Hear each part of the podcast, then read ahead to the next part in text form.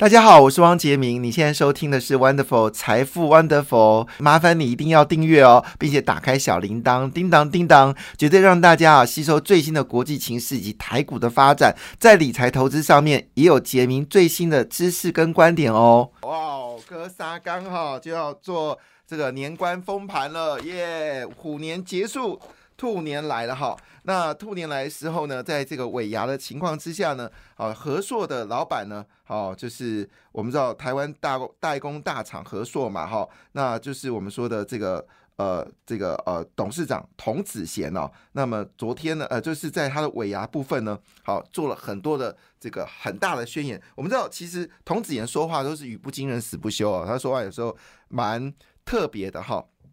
好，他说什么呢？他说呢。他这个内容主要讲的事情是说，整个世界呢风云诡谲哦，但是到了二零二三年的夏天哦，相信抢订单的速度会比兔子跑得还要快，那业绩会达成目标呢，跳得比兔才高哈。那当然可能是尾牙应景的话，所以讲的比较臭屁一点点。不过呢，这句话呢倒也蛮让大家觉得开心哦，就是撑过了 第一季呢，其实。很快的，台湾的经济有点会起来，所以我是还是很预估，就是真正的聪明的投资者，他会在这个第一季、第二季的时候来做布局哦。我不是指股票投资者，我是指企业，所以企业一定会加速的在第一季、第二季赶快把整个投资运用来处理哦。那回头一件事，当然我们很好奇的是，三星竟然说出他要降低投资的，这个是我蛮意外的事情哦。那和硕呢，今年的资本支出呢会高达到三亿美金哦，是为一百零六点二亿新台币哦，一百零六点零二亿新台币。呃，三亿美金算算算少的啦，三点五亿美金算算少的哈，因为。这个华红海就不一样，红海的投资金额是大幅的一个增加。那红海的呃这个尾牙，那到底刘阳伟说了一些什么呢？好，刘阳伟的说法是说，全球布局呢已经陆续开花结果了，三加三领域呢可会有更多新的客户，业务会多元化，更忙碌哈，更忙碌。所以意思说呢，基本上来中国已经不是他唯一的市场了哈。中呃生产市场，它会在全世界来生产哦。那另外就是哦，因为呃苹果说会有找立讯来取代红海嘛哈。那他说一句话说：“我不跟你讲到底真正状况如何，我们会用数字跟成绩说话，以实际行动来打破谣言。那每一次迎接挑战，每一次都乘风破浪。”欢乐丰收哦，因为我们知道台积电现在这个一年的营业额已经超过六兆新台币了，六兆新台币，台湾一年的 GDP 也不过二十兆元哦，所以紫光，呃，红海就是六兆，那台积电是二点六兆，所以台积电加红海呢就高达了八点六兆元的这个营业额哈，八点六兆营业额，那整个上市贵公司的。营业额呢是四十兆新台币，哈，是四十兆新台币，所以也就是说呢，其实红海加上台积电呢，大概就占了全部的营业额的大概五分之一哦，这是非常厉害的一间公司哦。那当然，它的三加三呢，只是电动车、数位经、数位健康、机器人。那另外呢是人工智慧、半导体跟新世代的通讯。好，那新代通讯里面也呃，红海也说他们会正式切入低轨卫星啊，低轨卫星。那同时间呢，它在北美的。伺服器的工厂呢，正在热烈的发展当中哦。那红海股价呢，其实非常低迷哦，还是低于一百块，是让大家非常失望的。不过你要从哪个角度看？如果你是从去年的话，台股跌掉将近三成，但是台积电只呃红海只跌四个百分点。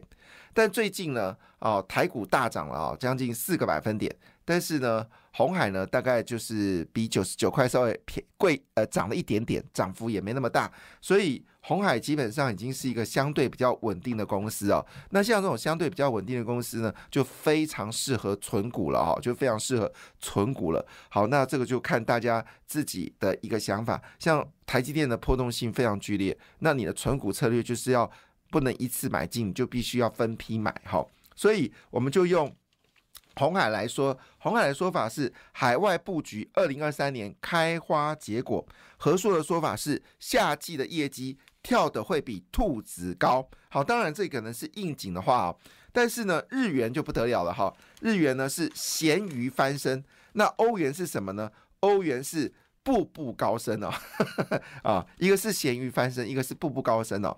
那在这个呃，就是我们说的礼拜五的时候呢，日元已经升到一百二十七块日元兑换一块美金哦。那与去年十月底的所谓的一百五十三块日元兑换一块美金而言，是日元是大涨了十六个百分点哦，大概是嗯所有货币中。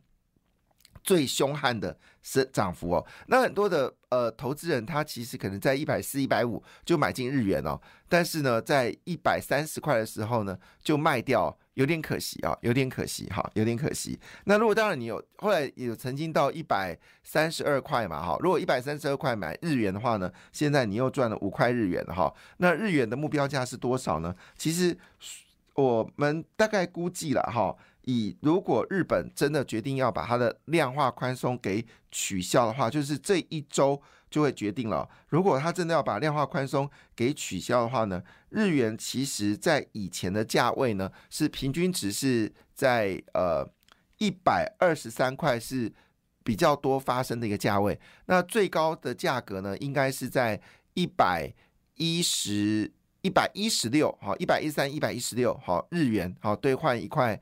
美金呢是比较高标的水准，好，平均值是一百二十三块，比较高标水准呢是一百一十六到一百一十八元，哈，这个是做比较高标的，所以会不会朝一百一十六块日元兑一块美金呢？呃，你不能说不可能，哈，如果他真的把量化宽松给解决的话呢，是有可能往这个方向来进行的，哈，那。另外一部分就是我们关心的这个欧元哈，那欧元部分呢，呃，年底预估呢会达到一点一块呃美金啊，对一块欧元哈。那我们知道欧元在去年的十一月最低曾经跌到只有零点九七五零哦，这是最便宜的时候。当时买上欧元的人当然就很开心了，因为呢这个反弹的力道也非常惊人哦，短短的这三个月呢也涨了八点二八趴。八点二八趴哦，那八点二八趴，那日元是涨了十六个百分点。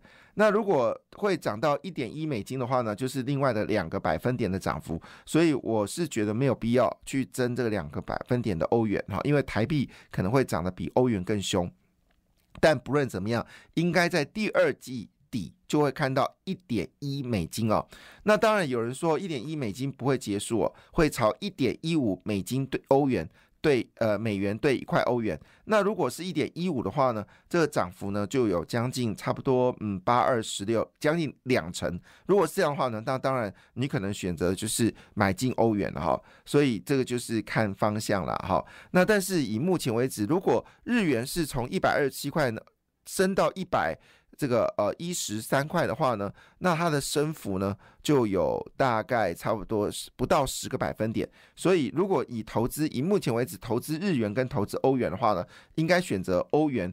会比较适合哈，这是呃，这是一个新的呃看法哦，就是日元跟欧元呢，很可能在今年都会升值，但是日元升值对日本股市不利哦，因为日本还是一个以出口为主的国家哦，它的经济规模大概是五十五比三十五，内需占百分之五十五，出口占百分之三十五，台湾是内需是六十八，好，那这个。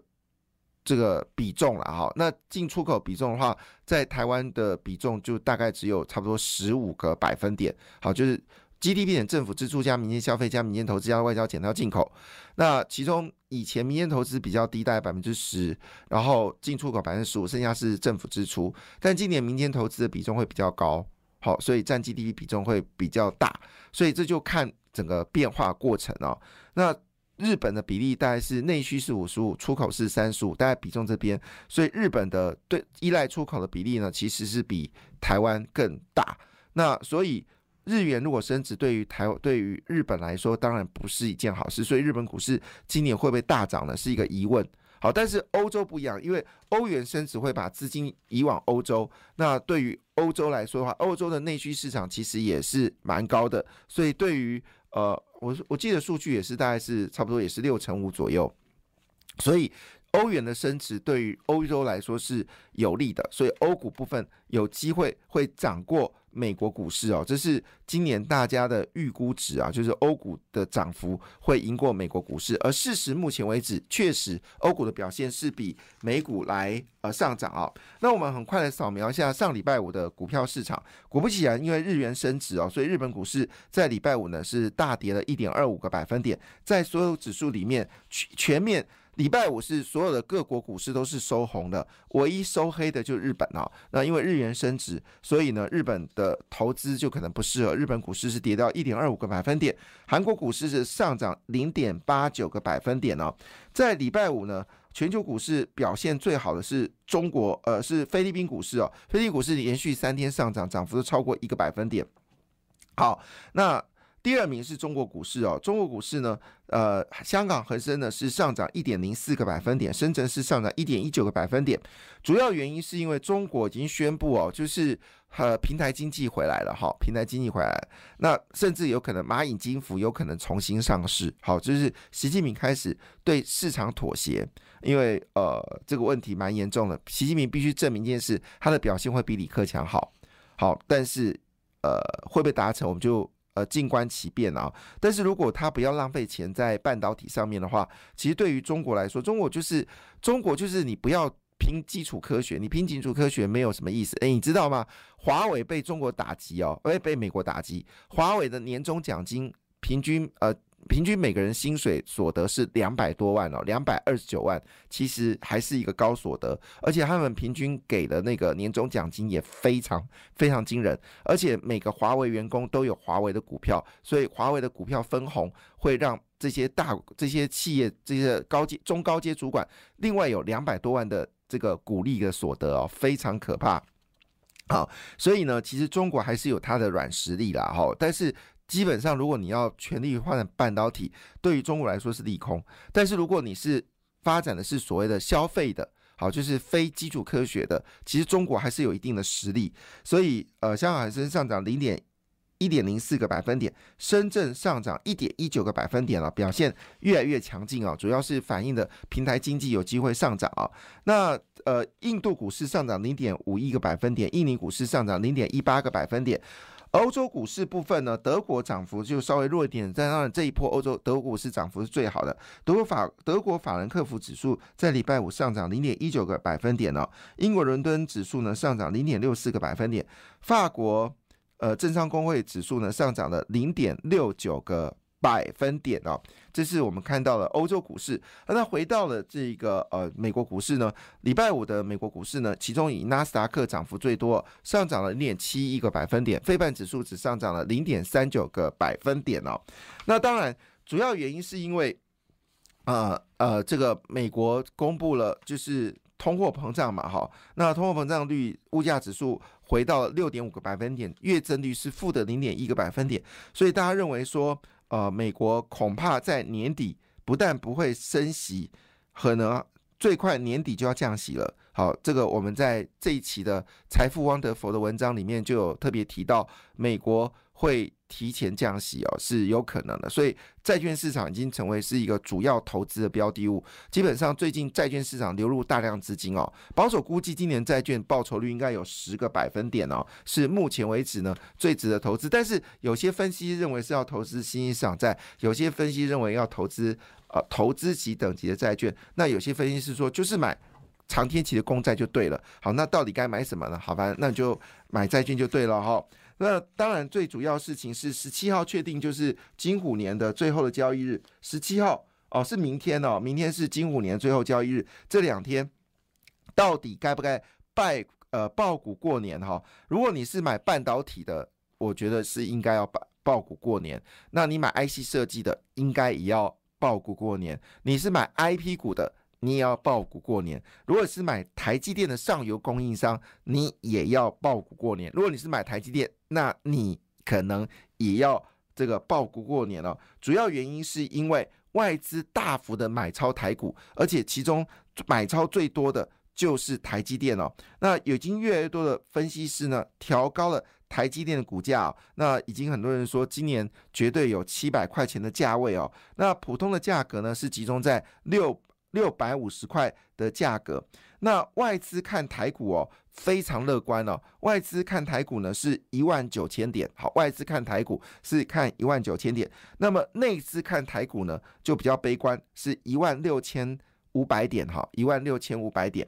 那当然也有很悲观的认为，今年第二季台股会到一万一千点哦。那你要不要相信，就由你来做决定了。所以整个台股部分呢？呃的焦点呢，在半导体部分呢的焦点呢是在联电、台积电、联发科、世界先进；在电动车部分呢是台达电、新秦跟新唐；那在军工部分呢是工准跟雷虎哦。那么提供大家做参考。感谢你的收听，也祝福你投资顺利，荷包一定要给它满满哦。请订阅杰明的 Podcast 跟 YouTube 频道财富 Wonderful。感谢，谢谢 Lola。